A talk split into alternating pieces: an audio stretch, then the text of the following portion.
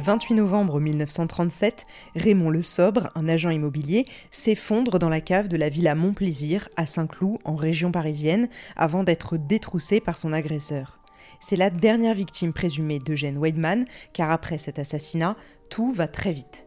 Et c'est ironique, car c'est la disparition de la seule victime qui n'avait pas un sou en poche qui met finalement les enquêteurs sur la piste du tueur en série. Je suis Camille Debreuil et je vous raconte aujourd'hui le crime oublié d'Eugène Weidman.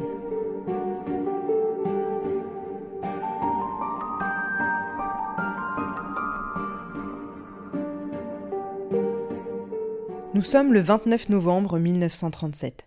La disparition de Raymond le Sobre inquiète et on le retrouve très rapidement, étalé dans la poussière de la cave d'une de ses villas.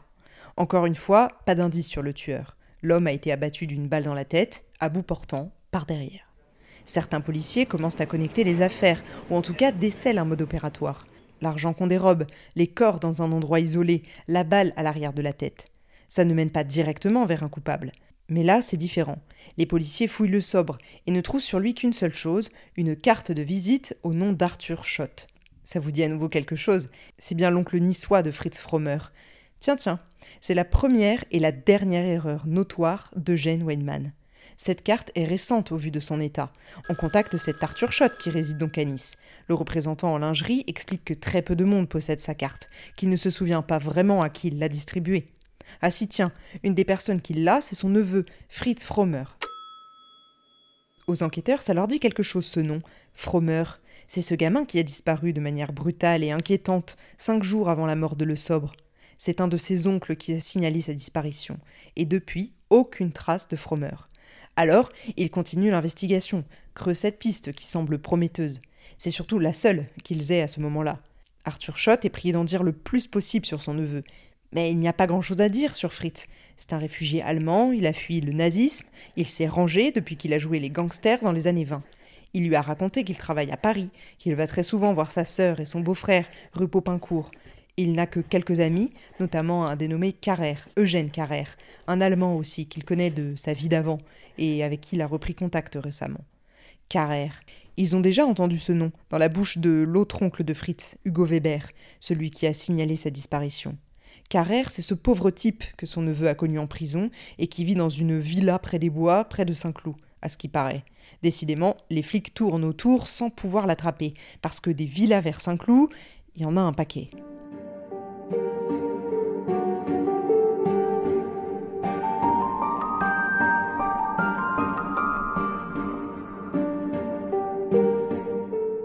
Beaucoup de villas, mais peu de carrères.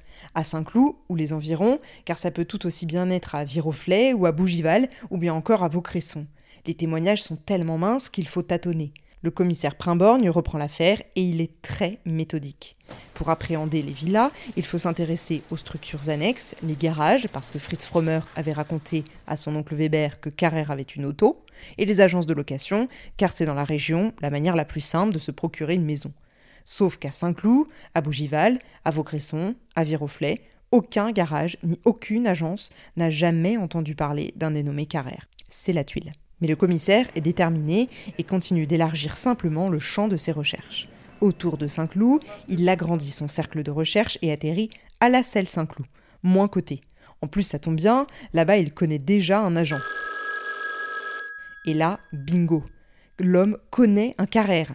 Enfin, nous emballons pas, il a déjà vu ce nom quelque part, mais c'est déjà mieux que rien. L'homme cherche dans ses archives et ses carnets de comptes. Là, le voilà. Carrère, Eugène, Villa Lavoulzy, à la Selle Saint-Cloud. C'est un petit pavillon, entouré d'un jardin. Les murs sont crépis de jaune, on ne peut pas la louper. C'est une villa de plein pied, mais quelque chose chiffonne le commissaire Primborgne. Il n'y a pas de garage. Bon, dans le doute, il contacte la propriétaire, Madame Bro, une Parisienne, qui lui confirme que la villa est louée par un certain Monsieur Carrère depuis le mois de juin. Elle lui explique également que Carrère a bien une voiture, mais qu'il la garde dans le garage d'une villa voisine, la Normandie. La Voulzy n'en comportant pas. Puis elle donne un détail important aux enquêteurs. Carrère a payé son terme le 29 novembre. Serait-il possible qu'il ait payé son loyer avec l'argent volé à Raymond le Sobre? Prévenu le 15 qu'il aurait un petit retard de paiement, la propriétaire a accepté de retarder l'échéance à la fin du mois de novembre et Eugène a payé rubis sur l'ongle.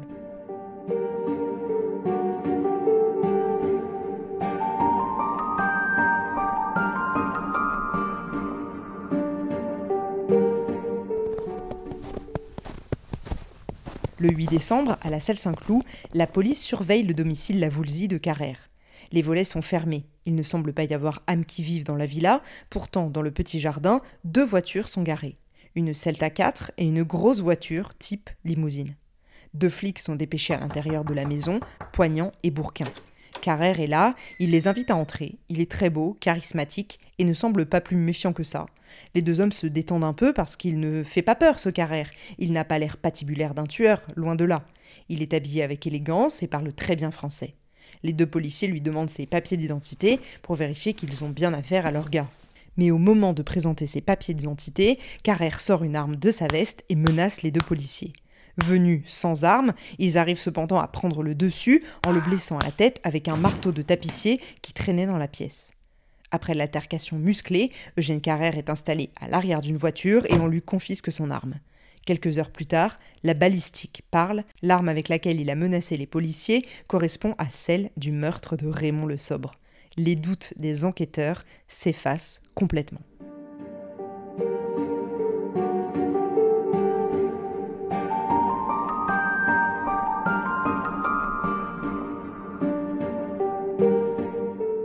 Vu le profil d'Eugène, très sûr de lui et que rien ne semble arrêter, on peut penser qu'il ne dit pas un mot.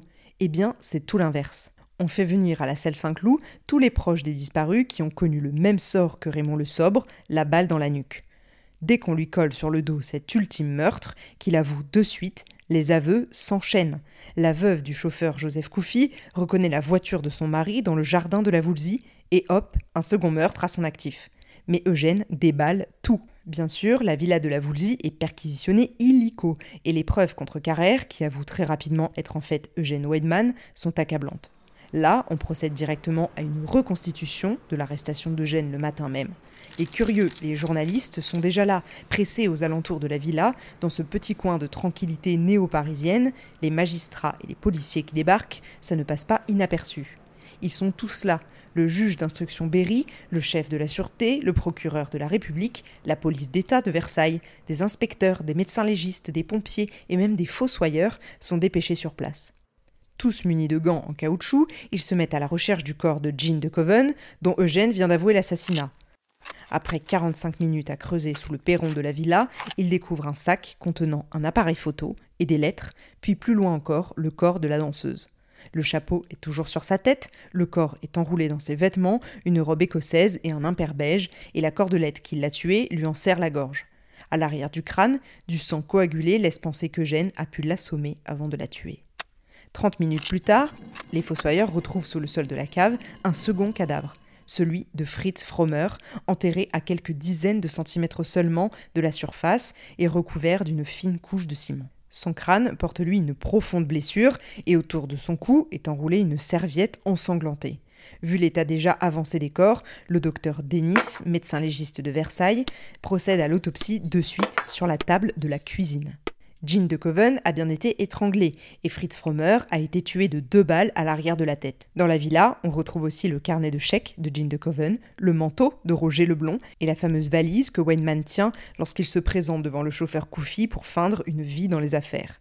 Eugène Weinman garderait-il des trophées arrachés à ses nombreuses victimes? Non, pas vraiment. Il se sentait simplement intouchable. En discutant avec l'agent qui a loué la villa Voulzy à Weidman, M. Breton, les enquêteurs apprennent qu'un de ses complices n'habiterait pas loin de là. Un complice? Tiens, c'est nouveau ça. Eugène nie tout en bloc. Il a agi seul. Il tue seul. Oui, son ami Pierre Millon lui a prêté de l'argent pour la location de la Voulzy, mais c'est tout. Les recherches mènent les enquêteurs au numéro 5 de la même rue, à 250 mètres seulement du lieu des crimes, à la villa Bégonia, que loue un certain Pierre Millon. Bingo, mais pas vraiment. Quand ils arrivent au Bégonia, c'est vide, et la porte du garage est grande ouverte. Des traces très fraîches de roues indiquent que plusieurs voitures en sont sorties. La neige déjà souillée n'est en effet tombée qu'à midi. Les voisins parlent d'un homme et d'une femme blonde à l'élégance tapageuse, mais qu'on ne voyait jamais. À partir de là, la sûreté est persuadée que Gênes a deux complices, notamment avec les témoignages des affaires Koufi et Leblond. Elle alerte les autres services, notamment le contrôle des recherches. Eugène parle de Millon et d'une femme dont on ne connaît pas le nom. Ça colle avec la description très légère des voisins de la selle Saint-Cloud. la France tout entière découvre très rapidement l'identité du tueur et c'est un soulagement. Mais c'est la psychose et la peur de l'étranger qui dominent, de l'allemand encore plus. Les autorités se décident à se livrer à une vaste opération d'épuration, des expulsions en masse de tous les étrangers qui ne peuvent justifier de leurs moyens d'existence. C'est ce que l'on réclame, c'est la mesure la plus efficace pour désarmer ce que les médias qualifient d'armée du crime. Car le mal, c'est bien connu, ne peut pas venir de chez soi.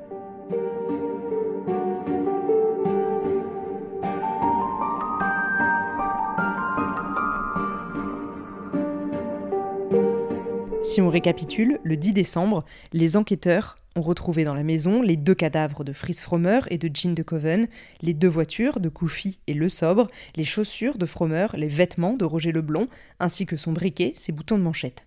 Ça commence à faire beaucoup. Et le lendemain, qui voit-on arriver au commissariat? Un certain Pierre Millon, un Jean Blanc et une belle jeune femme blonde qui dit s'appeler Colette Tricot. Les voilà les complices de Jane Weinman. On ne connaît pas bien l'implication de Jean Blanc dans cette histoire, mis à part l'aide apportée pour passer la frontière allemande en moto.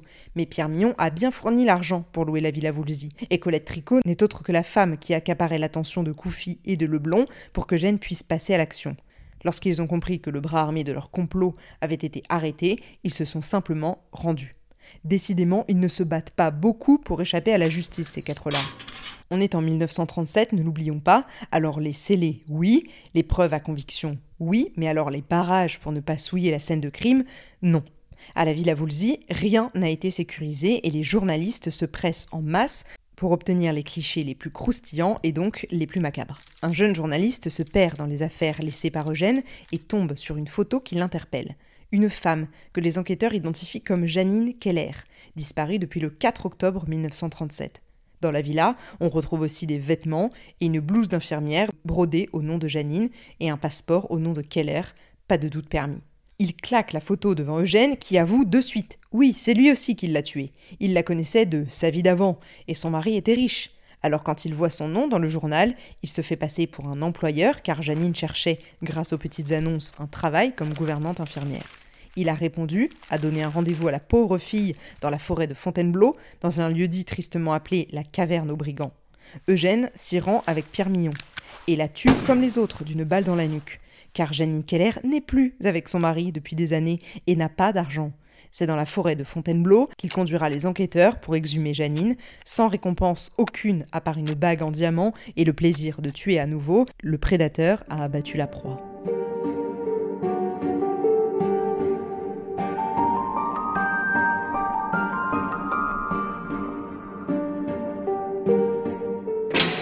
À la prison Saint-Pierre à Versailles, Eugène Weinman est incarcéré dans la cellule numéro 3 qui avait accueilli le célèbre Landru. À l'époque, on ne parle pas encore de profilage, mais quelques psychologues se penchent sur le cas d'Eugène pour tenter de comprendre ses motivations. Et comprendre, c'est tout l'enjeu maintenant, car dans les faits, la situation est ridicule. En comptant tous les assassinats connus de Weinman, les trois complices ont volé environ 20 000 francs. Mais ce sont des malfrats qui engagent des frais pour tuer. Incroyable. 5 000 francs pour la location de la villa Woolsey et encore 2 000 francs pour prolonger la location du 15 octobre jusqu'en décembre, sans compter les frais cachés pour maquiller la voiture de Joseph Koufi, falsifier des papiers et des cartes grises. En tout, ils n'ont pas plus de 10 000 francs, l'équivalent des poches de Raymond le Sobre, l'agent de location.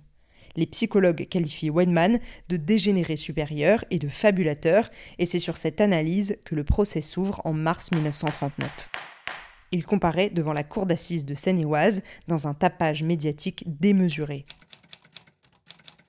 Dans Paris Soir, la célèbre auteure Colette publie des articles jour après jour pour faire vivre le procès.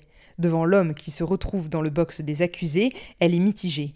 Il est vraiment très beau, et elle dira comme beaucoup qu'il a un regard de velours, qu'il ne laisse pas indifférent. L'audience fait sale comble. Des femmes transies d'amour pour le criminel se font appeler des white minettes et rajoutent à l'hystérie collective. Il y a une vraie répulsion face au crime de l'homme, mais une véritable fascination pour le bel Allemand. Son attitude est calme, douce, presque heureuse. Le public a du mal à voir le tueur dans la peau de cet homme. Pour assurer sa défense, Weinman compte sur un ténor du barreau de l'époque, maître Moreau Diaferi. Lors de sa plaidoirie, l'avocat reconnaît les crimes d'Eugène, mais demande d'éviter la peine de mort à tout prix. Après tout, il n'était pas seul, il n'est pas l'unique responsable. Sauf que derrière, Maître Géraud, l'avocat de Pierre Millon, charge Weinman pour sauver son client. La belle affaire. Le 31 mars, le jury délibère et à minuit le verdict tombe, Millon et Weidman sont condamnés à mort. Jean Blanc a 20 mois de prison ferme et Colette Tricot est tout bonnement acquittée. Le 16 juin, Millon voit finalement sa peine commuée en prison à perpétuité par le président de la République de l'époque, Albert Lebrun. Mais la sentence d'Eugène, elle, ne bouge pas. L'exécution de Gene Weinman est prévue pour le lendemain, le 17 juin 1939, à 4h30 du matin, place André Mignot, à Versailles, devant les portes de la prison Saint-Pierre. C'est là que 17 ans plus tôt, Landreux lui-même a été exécuté. Avant 1939, on exécute les criminels avant l'aurore pour préserver l'intimité de la mort, un minimum. Sauf que quand on réveille Weidman le matin du 17 juin, il fait déjà grand jour. Alors on le prend, on le sort de la prison directement et on le précipite sur la bascule. Autour, une foule est amassée. Journalistes, badauds sont là pour assister au dernier instant d'un des plus grands tueurs en série du siècle. C'est ce qui permet à des journalistes dépêchés sur place de prendre la plus importante série de photographies d'une exécution capitale. Celle-ci est également filmée. L'histoire raconte même que certaines femmes hystériques se précipitent au pied de la guillotine pour tremper leur mouchoir dans le sang du supplicié, ce qui est censé leur apporter la fertilité. De la folie. Eugène Wedman est enterré dans une tombe anonyme au cimetière des Gonards à Versailles, une amie de longue date connue en prison, lui ayant évité la fosse commune.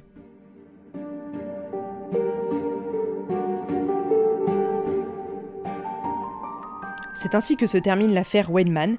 A-t-il été simplement les mains d'un cerveau comme Pierre Mignon ou encore de Jean Blanc? L'histoire ne le dira plus. Après son exécution encore, on lui prêtera la responsabilité d'autres affaires non résolues au mode opératoire étrangement ressemblant.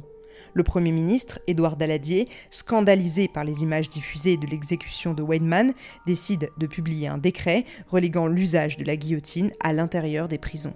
Eugène Weinman est donc en France le dernier homme exécuté en place publique. C'est la fin de cette nouvelle saison de Crimes oubliés. N'hésitez pas à nous laisser des étoiles et des commentaires sur vos plateformes d'écoute préférées si vous avez apprécié cette saison et à partager le podcast à ceux qui, comme vous, sont férus d'histoire et de faits divers.